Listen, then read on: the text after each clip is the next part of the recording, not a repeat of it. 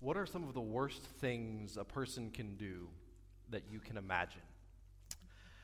What are the worst sins a person can commit?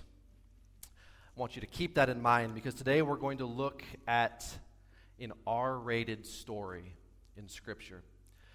I was trying to figure out what, what story from, from Scripture I should preach to go along with the message this week. And as I was going through it, I realized, wow, I don't think I realized as a kid that some of these Old Testament stories have some pretty adult content. Um, and I was like, well, is that, should I talk about that in church? But then I'm like, well, it's in the Bible, so I should probably talk. About, so just as a warning, some of the stuff we're going to talk about today, there's a little disturbing content um, because the Bible, I believe, contains real life stories, and sometimes things that happen in real life are disturbing, and there is some, um, con- some, some adult content. So today we're going we're gonna talk about a story that has some sex, that has some violence, that has some intrigue. Uh, if, it was a block, if it was a Hollywood film, it would be a blockbuster right? It would probably be in the category of drama, if not thriller, maybe. There's, there, there's some, some pretty intense stuff that happens in this story. Um, and we're going to be looking at today the story of King David. King David. Now, he's one of the heroes of Scripture. He is the, the king that sort of foreshadows the coming Messiah, but as we're going to see, he was also a very deeply flawed man. He was a very deeply flawed human being. Now, here's a little bit of backstory before we get to the story we're going to talk about today. When David was just about 17 years old, a prophet named Samuel showed up to him while he was tending sheep, uh, tending his father's sheep in the field, and Samuel anoints him as the future king of Israel. Now, there was a period of time that had to happen before he would finally come into uh, what he had been promised, his kingship. He had to wait about 13 years during those 13 years, he faithfully served King Saul, or he was hiding from King Saul when King Saul became jealous of David. So it was while he was a teenager that we have the story of David and Goliath. He becomes a mighty warrior in Israel's army. When Saul begins to realize that David is the one that God has chosen to take his place, Saul then goes after David. David has to go in hiding in the wilderness for a number of years. Eventually, Saul dies. David is installed first as king over Judah and then as king over all of Israel. And then several years into David's reign as king, we come to the story that we're going to talk about today. Now, in David's early years, he was the picture of faithfulness and the picture of bravery and faith in God. But as we're going to see, things happened and he began to become comfortable and he began to get a little bit of cock, get a little cocky and the power that he had as king came to his head and let him led him into some uh, pretty bad decisions. So we're going to start today in 2 Samuel in the Old Testament, the book of 2 Samuel. If you have your Bibles, you can turn there. If not, as always, we'll put the, the text up here on the screens. 2 Samuel chapter 11, verse 1. Here's how the storyteller begins. In the spring, at the time when kings go off to war, David sent Joab with the king's men and the whole Israelite army. They destroyed the Ammonites and besieged Rabbah, but David remained in Jerusalem. Now, the springtime was when usually people went to war. Uh, there was, you didn't have crops that you had to tend at the time because most of the, the soldiers were also farmers. They were all dual status, sort of like the National Guard today, right? They would have home lives, and then when the time for war came up, they'd go off to war. And so springtime was often when they would go up to war. In this particular case, it tells us that David didn't go with his people. Usually the king went out and led the people into battle. In this particular instance, David stayed home. Now, some commentators see this as evidence of David's dereliction of duty, thinking that he should have been going off to war with them. Other commentators disagree. They, they point to passages where some of the soldiers tell David that he should stay home because if something were to happen to him, then the light would go out in Israel. So we don't know if David was supposed to be at war and he was just avoiding his duties or if he was staying home. The text doesn't really tell us, but it does set the stage for what happens next. So here's how the story goes on. It says one evening David got up Oh, excuse me. Hit the little button that says uh, X on backgrounds. There we go. We're figuring out this new technology. we'll get there. Um, So the story goes on. One evening, David got up from his bed and walked around the roof of the palace. And that seems sort of weird to us who live in 21st century America. Why would you walk around on your roof? But in that culture and in that day where they didn't have indoor air conditioning, right? When the days got hot and the, you could walk up and be on the roof in the cool of the day and you could sort of feel the breeze, especially for David, whose palace was probably the highest point in the city. He would have been walking around, he could have caught the breeze and got a very nice view of the sunset from his elevated position. So he's walking around on the palace on the roof. This was a very normal thing to do in that culture. Uh, it says, From the roof, however, he saw a woman bathing. The woman was very beautiful. Now, at this, you might think, how in the world do you see a woman bathing from your roof, right? We have to remember, again, we don't live back, you know, in these days, but back then they didn't have indoor plumbing. Aren't you thankful to live in the 21st century? Uh, in order for them to bathe, they would have to either carry water in from the town well, or some uh, of the bigger homes would have a well in their courtyard. I'm going to show you some pictures here in a minute so you can sort of get the idea of what David would have seen and how, and how this was working. Um, but what I want to point out here is that David looking at the woman bathing was his first mistake. Now, it may have been more than a mistake but we're going to give him the benefit of the doubt. But, but, but in order to paint a picture for you in terms of how this would have happened, I want to show you some pictures. Some of them are, are artist renditions, others are photographs from what was probably going on. So this here on the screen is a uh, artist rendition of what David's temple probably would have looked like in the day. As you can see, it was set up high upon a hill, probably the highest area of the cities where they would have built this palace. And so you can see there are some roofs on there that if it was hot in the evening and David wanted to get some cool air, he could have walked around on the roof. And from that elevated vantage point, he could look down on the villages below him where the people would have been living. Uh, here is a photograph of that today. Um, those are the steps leading up. The, the, mo- the palace isn't there anymore, but the steps leading up to it are. And you can see, even from this photograph, that you can look down into the villages below. So you could see people who are down below.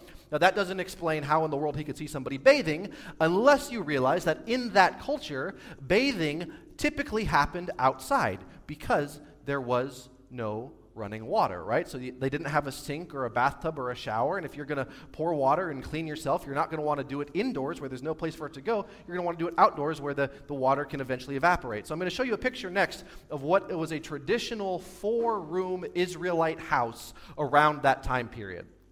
So, this is what a typical house would have looked like. You can sort of see there's two rooms on either side. Uh, some of them had a second level and then a roof. And then in the middle, there's this open courtyard. And the, the courtyard is closed off by a door from the front, but it's open from the top. And the reason for this, this is where they had their oven. They would often do their kitchen, right? Their cooking, because they didn't have a way to get rid of the, the smoke and all of that. So they'd have some sort of an oven in the courtyard. It's where they would do their cooking. And often, scholars tell us, that's where they would do their bathing.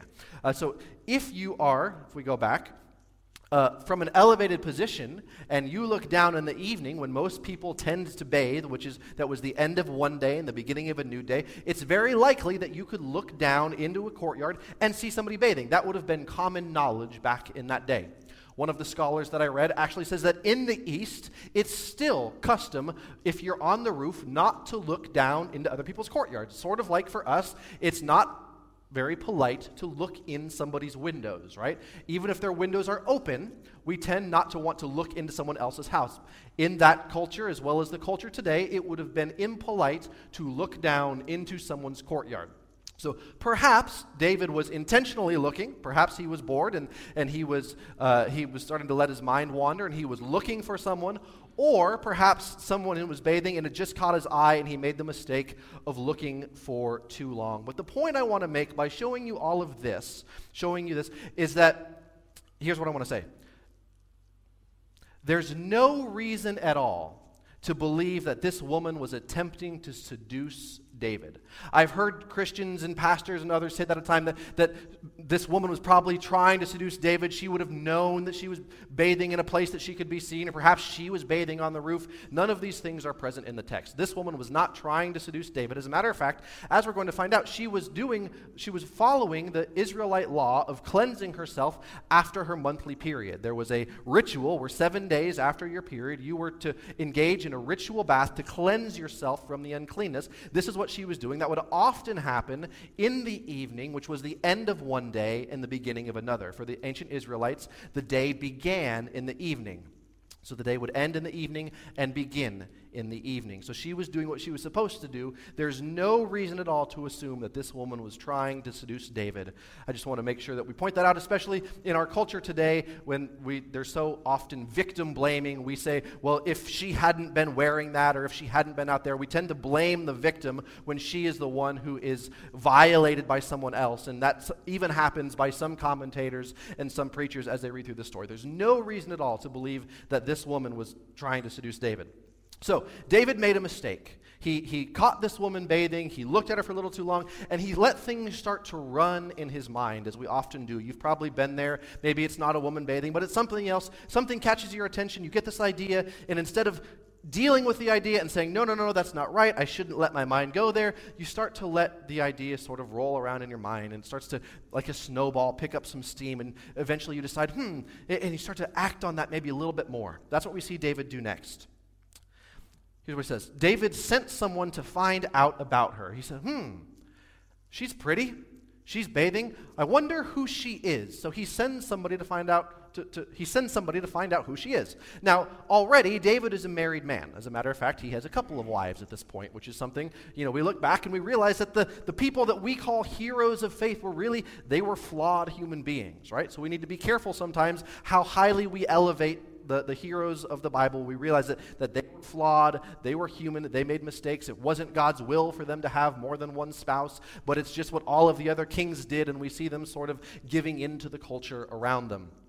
So David, already a married man, sends somebody to find out who this is. The messenger comes back and says, She is Bathsheba, the daughter of Eliam, and the wife of Uriah the Hittite. In other words, this messenger is saying, Hint, hint, hint, hint, David, she's already married. She's off limits. Stay away. That's what the messenger is politely trying to tell David. Now, he has to say this in a way because the messenger is a messenger and the king is the king, and you don't just talk back to the king, right? Because the king has a lot of power. So he's trying to give David this hint. Oh, by the way, she is married. Keep your hands off. Now, as we're going to find out, that this woman was, that Uriah, whose wife this woman was, was actually one of David's trusted soldiers who was away fighting at war. So she's home alone. So what does David do? David says, "Oh, okay. Well, thank you for letting me know that she's a married woman. I will stay away." Right? That's you all. You've read the story. You know that David. At that point, he just says, "Okay, fine. You know what? I shouldn't. I shouldn't pursue her any further." That's what. That's what David does. Right? No, that's not what David does. Then, the storyteller tells us, David sent messengers to get her. David sent messengers, messengers to get her. Now, if you are a woman living in ancient times who already does not have very much power or very much authority or really property rights of, of any kind, and the highest person in the land sends for you, you don't really say no to the king. That kind of thing can cost you your life.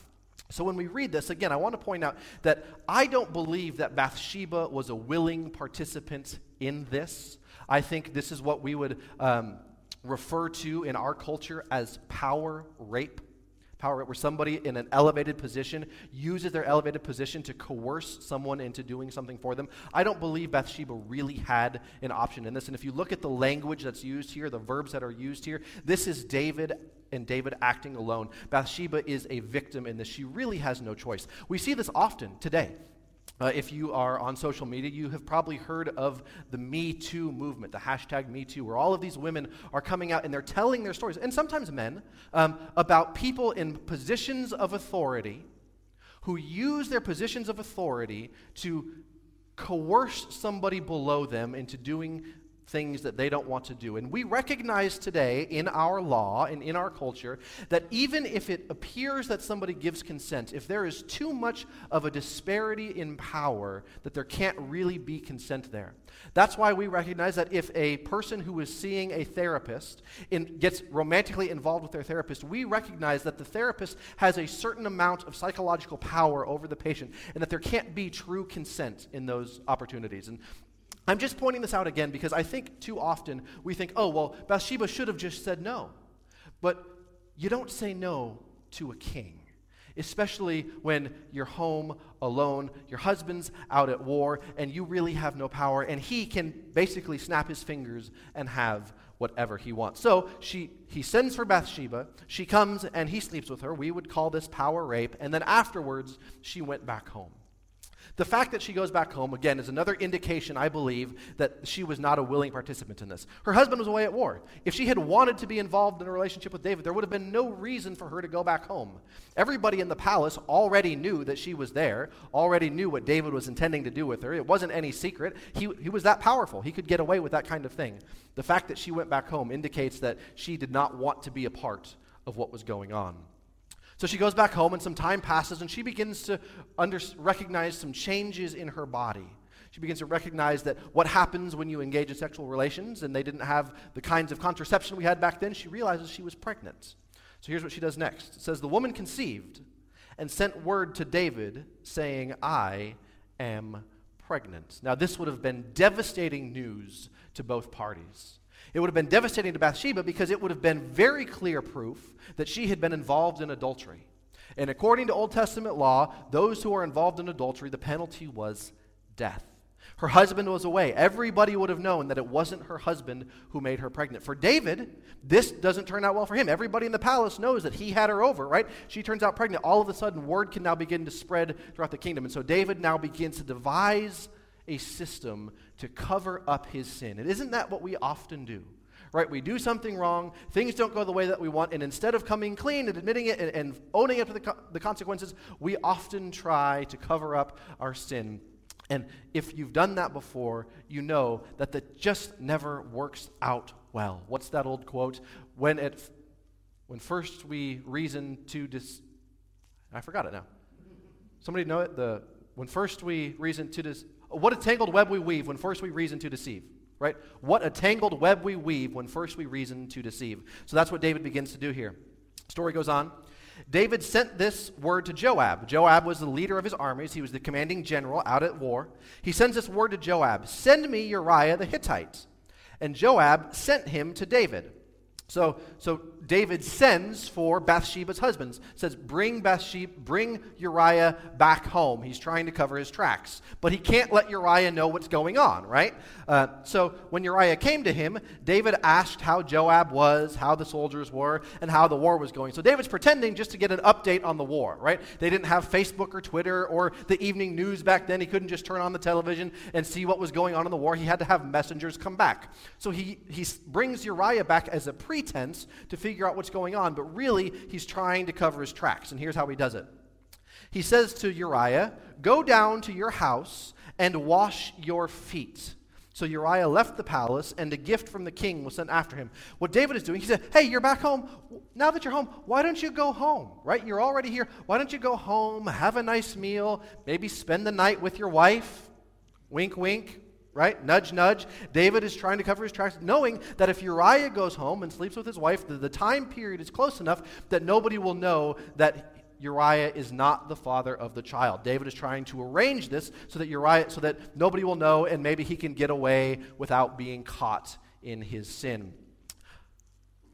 But Uriah slept at the entrance to the palace with all his master's servants and did not go down to his house. Now, why in the world would Uriah not go down to his house when he had the opportunity to? Why not go back and get a nice home cooked meal and spend the night with his wife? It's a good question. David had the same question.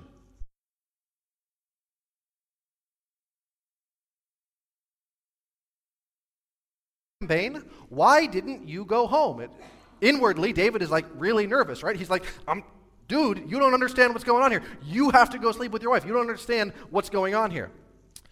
in the next couple of verses, we're going to see that the author portrays Uriah as a more noble and honorable man than the king.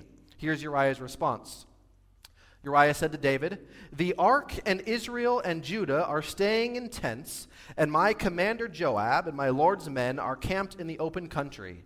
How could I go to my house and eat and drink and make love to my wife? As surely as you live, I will not do such a thing. In other words, he's demonstrating his honor. He says, The rest of my fellow soldiers are out living in tents. They don't get to come home and have home cooked meals. They don't get to sleep with their wife. I am going to enter into solidarity with them. I see this today in the military myself. Uh, as a chaplain, I get to go and be among soldiers, and oftentimes I see that the commanders and the, and the officers, even though sometimes they have a, a right to nicer quarters and nicer situations, they will often live in the same conditions as the soldiers beneath them to demonstrate honor and solidarity and respect for those. Uriah is just trying to be respectful and he's just trying to be honorable. All the while, the king, who is supposed to set the moral standard for everybody else, is acting dishonorably and is trying to cover his tracks. And so now, uh, this should have picked, pricked David's conscience. He should have seen Uriah acting honorably and he should have said, you know what? This pricks my conscience. This, this gets me in the heart. I need to come clean. I need to confess. I need to face the consequences of my actions. But he doesn't. He does what so many of us have done in the past. He just digs himself even deeper and tries even harder to cover up his sin. Here's what he does. Then David said to him, Stay here one more day, and tomorrow I will send you back. He's like, Just one more night, please. And so he, he adds, he, he, he tries even harder. Uriah remained in Jerusalem that day and the next. At David's invitation, he ate and drank with him, and David made him drunk.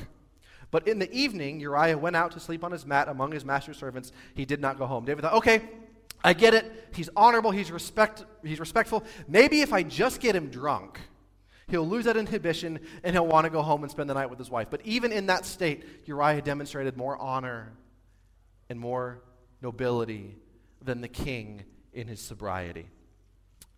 So now David is at, at a loss. What is he supposed to do? He, he can't get Uriah to go. He, he, his plan to cover up just isn't working. So David decides now is the time to come clean. I'm going to admit to my mistake. I'm going to face the music. If Uriah, if my soldier is honorable, then I am going to do the honorable thing. Unfortunately, not. Unfortunately, David's pride and his fear cause him to do something even worse than his original sin. In the morning, David wrote a letter to Joab and sent it with Uriah. In it, he wrote, Put Uriah out in front where the fighting is fiercest, then withdraw from him so that he will be struck down and die he arranges for the death of Uriah. And not only that, how brazen do you have to be to send somebody's murder instructions with that person? Right? He's, and how noble is Uriah that he doesn't even look at the instructions. He's carrying his own death warrant. You see contrasted here the nobility of Uriah with the ignobility of David. This presents us with a very stark picture of the viciousness of sin and self deception and cover up. When we, when we let sin in our minds, in our lives, go unaddressed, and we try to cover it up, it just spirals and spirals and spirals and spirals out of control. Now, David is guilty not just of adultery and rape, but now he's guilty of murder. He arranged for the death of Uriah on the battlefield. And that's exactly what happened. So we're going to fast forward in the story a little bit to Bathsheba's response. What happens to Bathsheba when she finds out? When, Uri- when Uriah's wife heard that her husband was dead, she mourned for him. The word mourned here could be translated as lamented or wailed. It's, a, it's an extreme emotion right? This is another indication. Uh, Old Testament scholar Richard Davidson argues that the use of this Hebrew word is another indication that Bathsheba was not a willing participant in, her, in the affair with David. And when she finds out that Uriah was dead, she just loses it. She wails, she laments, she mourns. But what is she to do? Now she is with child, and her husband is dead, and everyone knows that he didn't go home. If she's found to be with child, it would be the end of her life. What is she to do? After the time of mourning was over, David had her brought to his house, and she became his wife and bore him a son. And in doing this, David's making himself look like the good guy. He's saying, Oh, well, her husband is dead. She has no one now to take care of her and protect her. She has no children, so I will take her into myself and I will give her an heir. And so he makes himself look like he's the noble one. Here, Bathsheba really has no choice, right? She can't say no because then she's going to be found with child, and that would be the end of her life. So she is literally stuck between a rock and a hard place. She probably doesn't want to go back and be with David, but she has no other choice. So she does what any woman would do in her position. She does what is going to protect her and her child.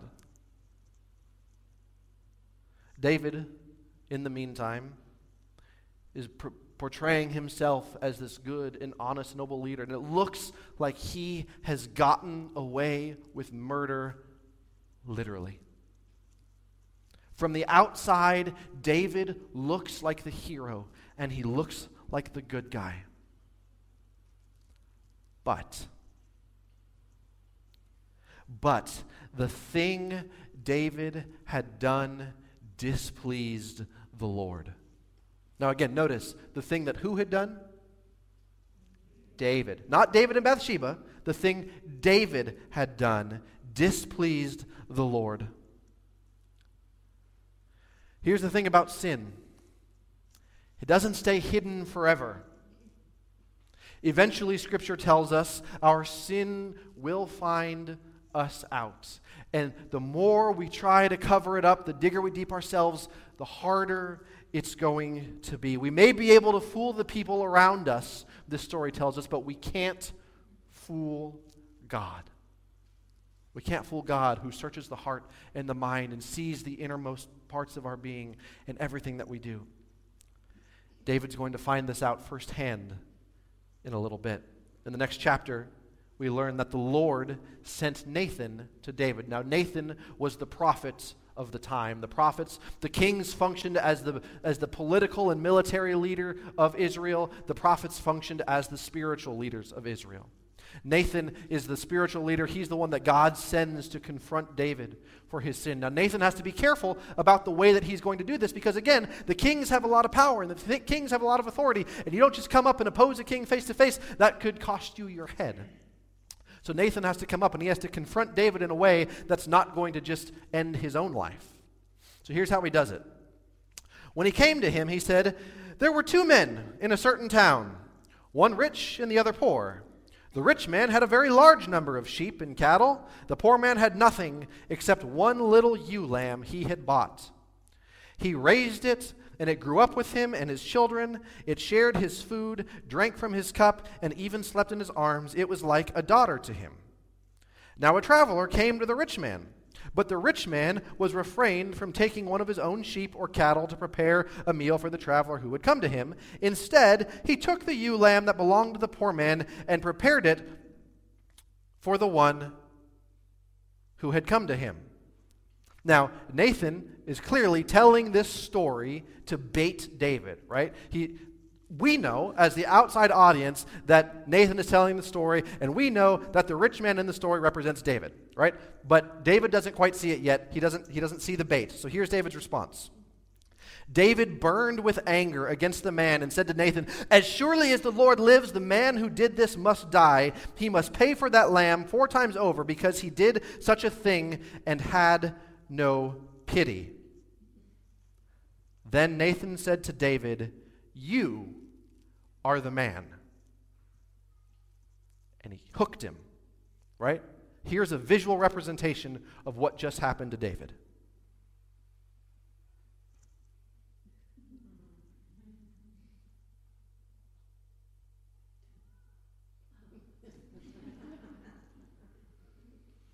Took the bait. And at that point, he had nothing to say. He, could, he couldn't go back now, right? You are the man, Nathan says to him. And then he begins to lay out the consequences of David's action. He says, This is what the Lord, the God of Israel, says I anointed you king over Israel, and I delivered you from the land of Saul. I gave you your master's house and your master's wives into your arms. I gave to you all Israel and Judah, and if this had been too little, I would have given you even more. Why did you despise the word of the Lord by doing what is evil in his eyes? In other words, God, through Nathan, says to David, What more could you have asked for? And even if you could have asked for more, I would have given it to you. Why did you have to go and do this thing and sin against these poor people who didn't have near what you have, David? Why did you have to do what was evil? I'm sorry, I got ahead of myself. You struck down Uriah the Hittite with the sword and took his wife to be your own. You killed him with the sword of the Ammonites. Now, therefore, the sword will never depart from your house, because you despised me and took the wife of Uriah the Hittite to be your own. This is what the Lord says Out of your own household I am going to bring calamity on you. Before your very eyes I will take your wives and give them to the one who is close to you, and he will sleep with your wives in broad daylight. You did it in secret, but I will do this thing in broad daylight before all Israel. In other words, Nathan says, There are going to be consequences for your actions. You have sinned and there's going to be judgment. Now, before we move on, I want to take just a quick minute and give you a brief excursus on divine judgment. Excursus means like a, a little detour. Take a little detour. I just want to, because if you read through the New Testament, you're often going to read through things that make God seem very, very harsh right? That God does things that seem like, well, that's not something a loving parent, a loving God would do. And so I'm going to give you a couple of ways, and this isn't, you know, there are scholars who disagree with this, but these are ways that I think help me to understand uh, divine judgment. Now, this is going to be brief. I could and probably should do an entire sermon series on how to understand the, the judgment of God in the Old Testament, but I'm just going to run through this sort of quickly to help you realize that just because something is attributed to God in the Old Testament doesn't necessarily mean that God is actually uh, the doer of it or, or actively responsible for it. Uh, oftentimes in the Old Testament, we see judgments uh, are presented. Um, through what we can call the principle of divine withdrawal, right? We see that God it promises to be a God for his people to provide and protect for them so long as they honor and keep his covenant, they'll have unique and special protection and provision. But God says, if you break my covenant, if you disobey what I command you, God says, I will withdraw my protection and provision from you, and I will allow things to happen to you that wouldn't otherwise happen to you with my protection. So God withdrawals because of people's sin. So it's not necessarily that God is actively doing the punishing, but that God withdraws his hand of protection and he allows people to co- experience the natural consequences of their sin. We see this. I have lots of scriptures to back it up, but I don't want to keep you here for uh, hours. So just trust me on it. Questions, then I'll give you some scriptures after the sermon, okay? So that's, that's one way to, to understand this. For instance, if I tell, um, you know, you, hey, don't put your hand on that stove, it's going to burn you. And I give you very clear instruction if you go put your hand on that stove and it burns you, is that my fault? No. I gave you very clear instruction. I told you what would happen if you engage in that action. That's sort of what we see here. God, it, eh, it, eh, eh, you know, because God is a loving God, because He doesn't control our every action, because we're not divine robots that God moves everywhere. Because we have free will, we are free to disobey God. But if we do, we are also free to experience the consequences that come from those actions. So, the point I want to make it's not necessarily that God causes evil to happen, but he allows it to happen. And then when it does, he uses it then to teach a lesson. He says, "See, this is what happens when you don't live the way that I tell you to live. If you engage in violence, then you're going to experience violence. This is just the way that the world works." And we understand this, right? People like Gandhi and Martin Luther King Jr. all understand that violence begets violence begets violence right? So that's why God gives them instructions. If you're going to act in this way, you're going to experience consequences. And then when they experience them, he uses that to teach them a lesson, saying, okay, see what happens when you live outside of the plan that I have for you? Why don't you come back into covenant with me, obey my commandments, and I will protect and provide for you? Uh, but sometimes in the Old Testament, they would still use active language. They would attribute these things actively to God as a way to help demonstrate that God was still sovereignly in control of the world. Right? They, they, they wanted to demonstrate we still believe that God is in control, and so they'll sometimes use active language even um, when God is not the one actively doing the punishing or the judging. Um, this is going to be important again in a few minutes, um, but for now we're going to get back to the story. So David, uh, Nathan shows up to David. Uh, he traps him. David takes the bait, says the person who does this should be punished, and then Nathan lays it out, says, Listen, you're the man. You did this. Here are the punishments. And here is where David finally comes clean. Then David said to Nathan, I have sinned against the Lord. It took him getting caught, it took someone taking him to task, but it finally brought him to a point of repentance and confession. This is always, always, always the first step towards healing and redemption and restoration and forgiveness. The 12 step programs like Alcoholics Anonymous and others understand this. That's why the first step in the programs is admittance.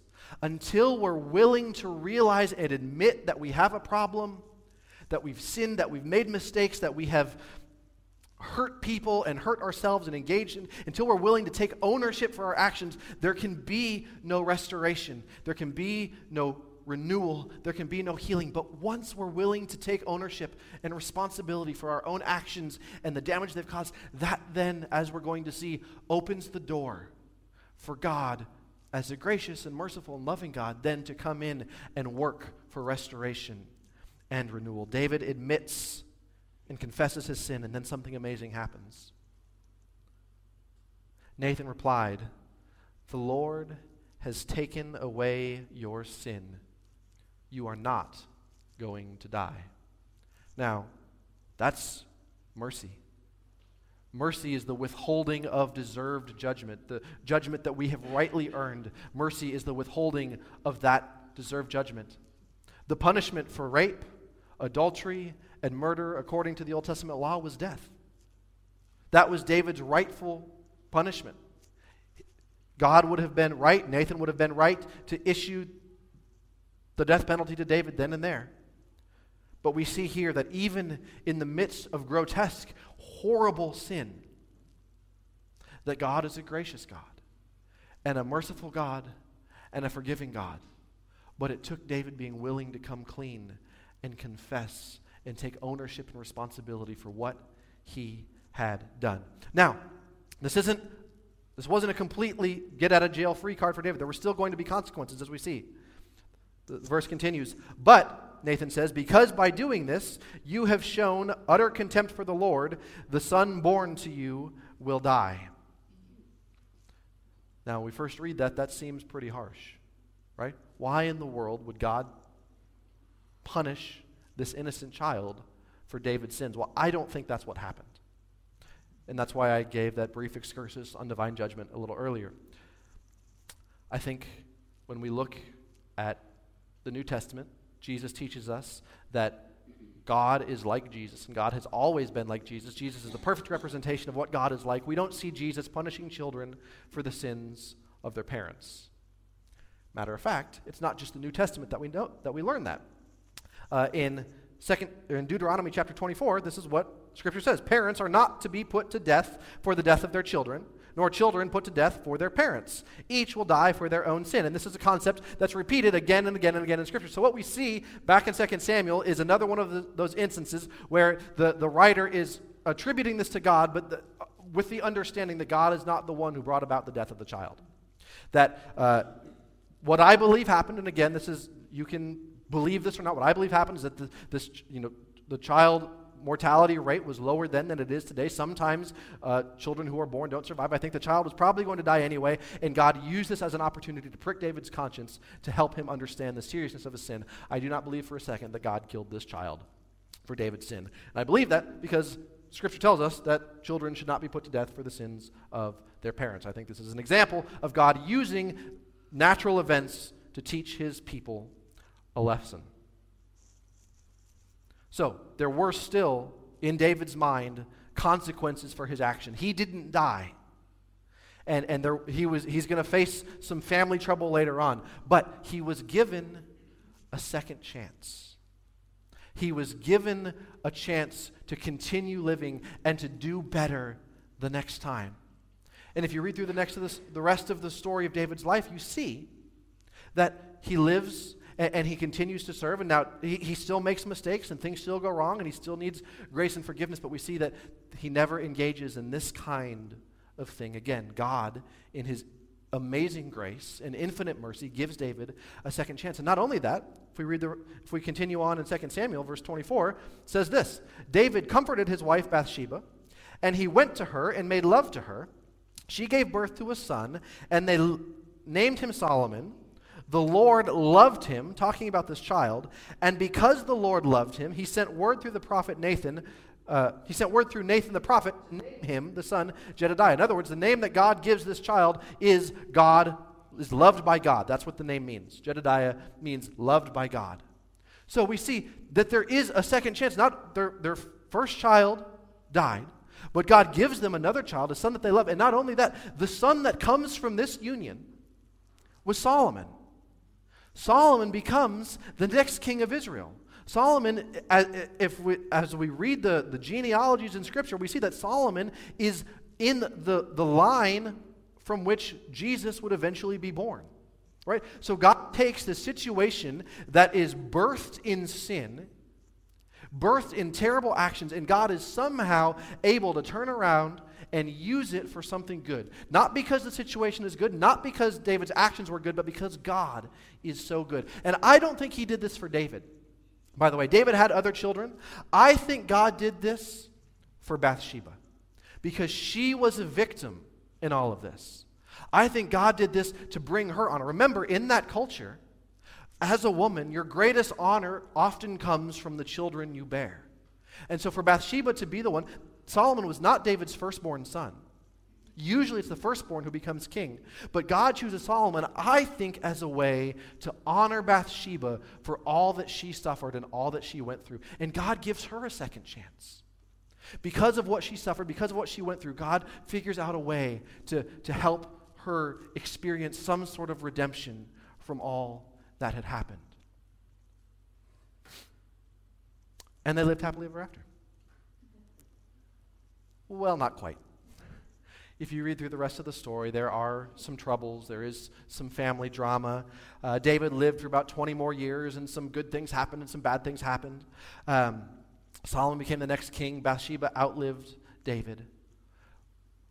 But there was grace and mercy and second chances, both for David as well as for Bathsheba. So, what's the moral, or what are the morals of this story?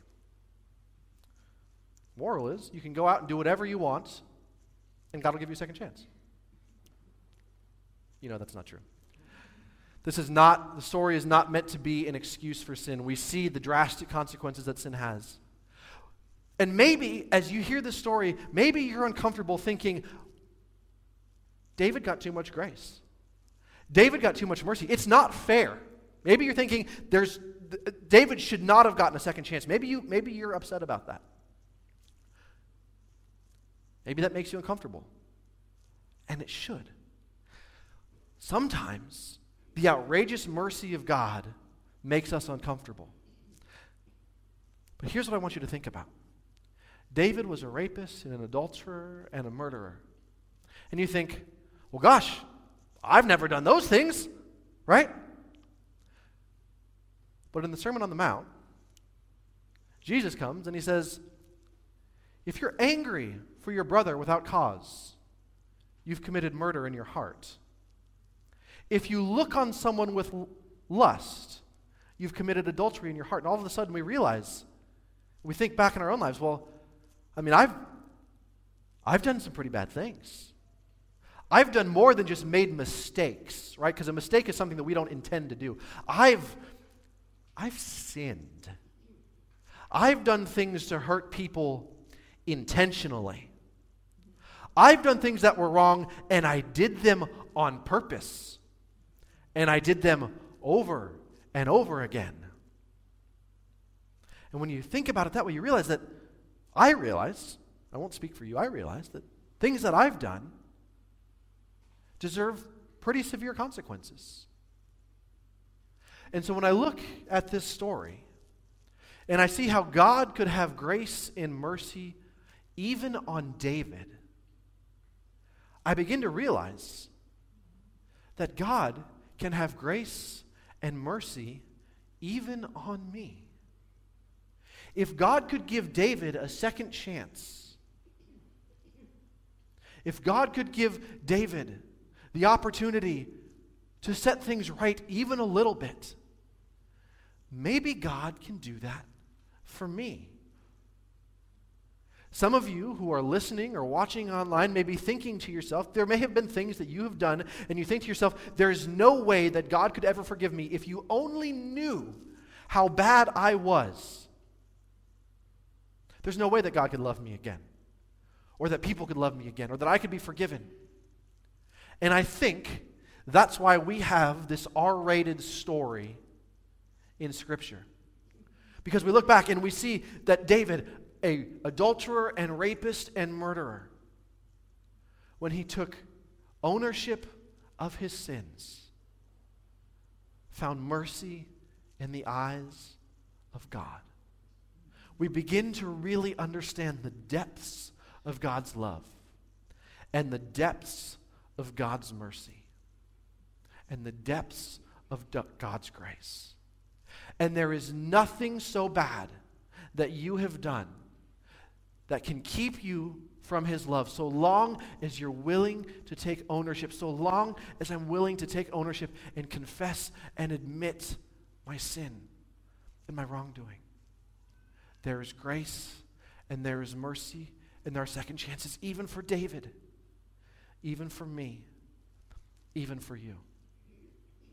Now, maybe you don't relate to David in the story.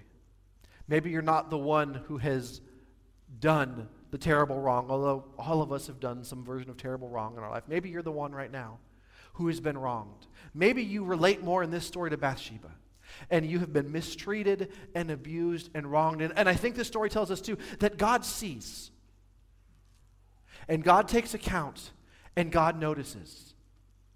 Even if nobody else understands what's going on, that God sees you in your suffering and He sees you in your pain. And I believe that there are second chances for you as well, that God is going to enter in and that you can find love and acceptance and grace, even if you're not being shown that by the people who should be showing you that now.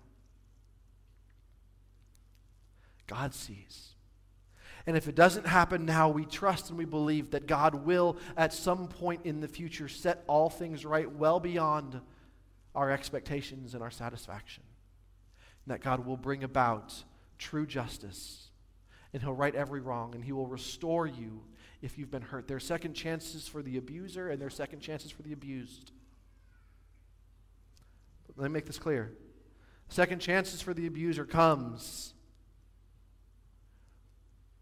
with accountability, with confession, with admittance. Right? We don't expect God's mercy and God's favor if we're not going to take ownership over our actions and over our sins. And it was a long road. And there may be consequences. When we plant the seeds of sin in the ground, we can't always escape all of the fruit that comes from them. There may be consequences, but there is grace and there is mercy. And we believe, and as we're going to see in the coming weeks, that God is a God of mercy and a God of grace and a God of second chances. So please, please, if there is anything in your life that you're hiding or covering up or trying, open your heart to God.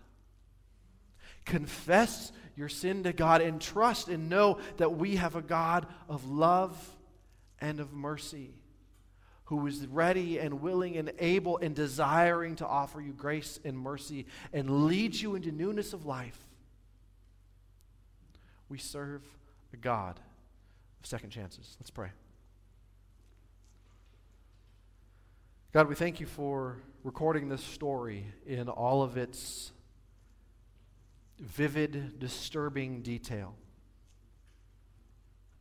We thank you for the record of your mercy in the life of David. God, if I'm honest, as I, as I read this, sometimes I think David didn't deserve that. And I realize that's right, he didn't. And then I realize, well, maybe I don't either, but you've given me grace upon grace and mercy upon mercy. God, we thank you that you are a God of second and third and fourth and fifth chances. God, if there are any of us who are wrestling with, with things that we have done or things that we're doing that we don't want to be doing, things that we've done that have hurt people and, we're, and we've covered them up, I pray, God, that you would give us the courage just to confess, to take ownership, to admit.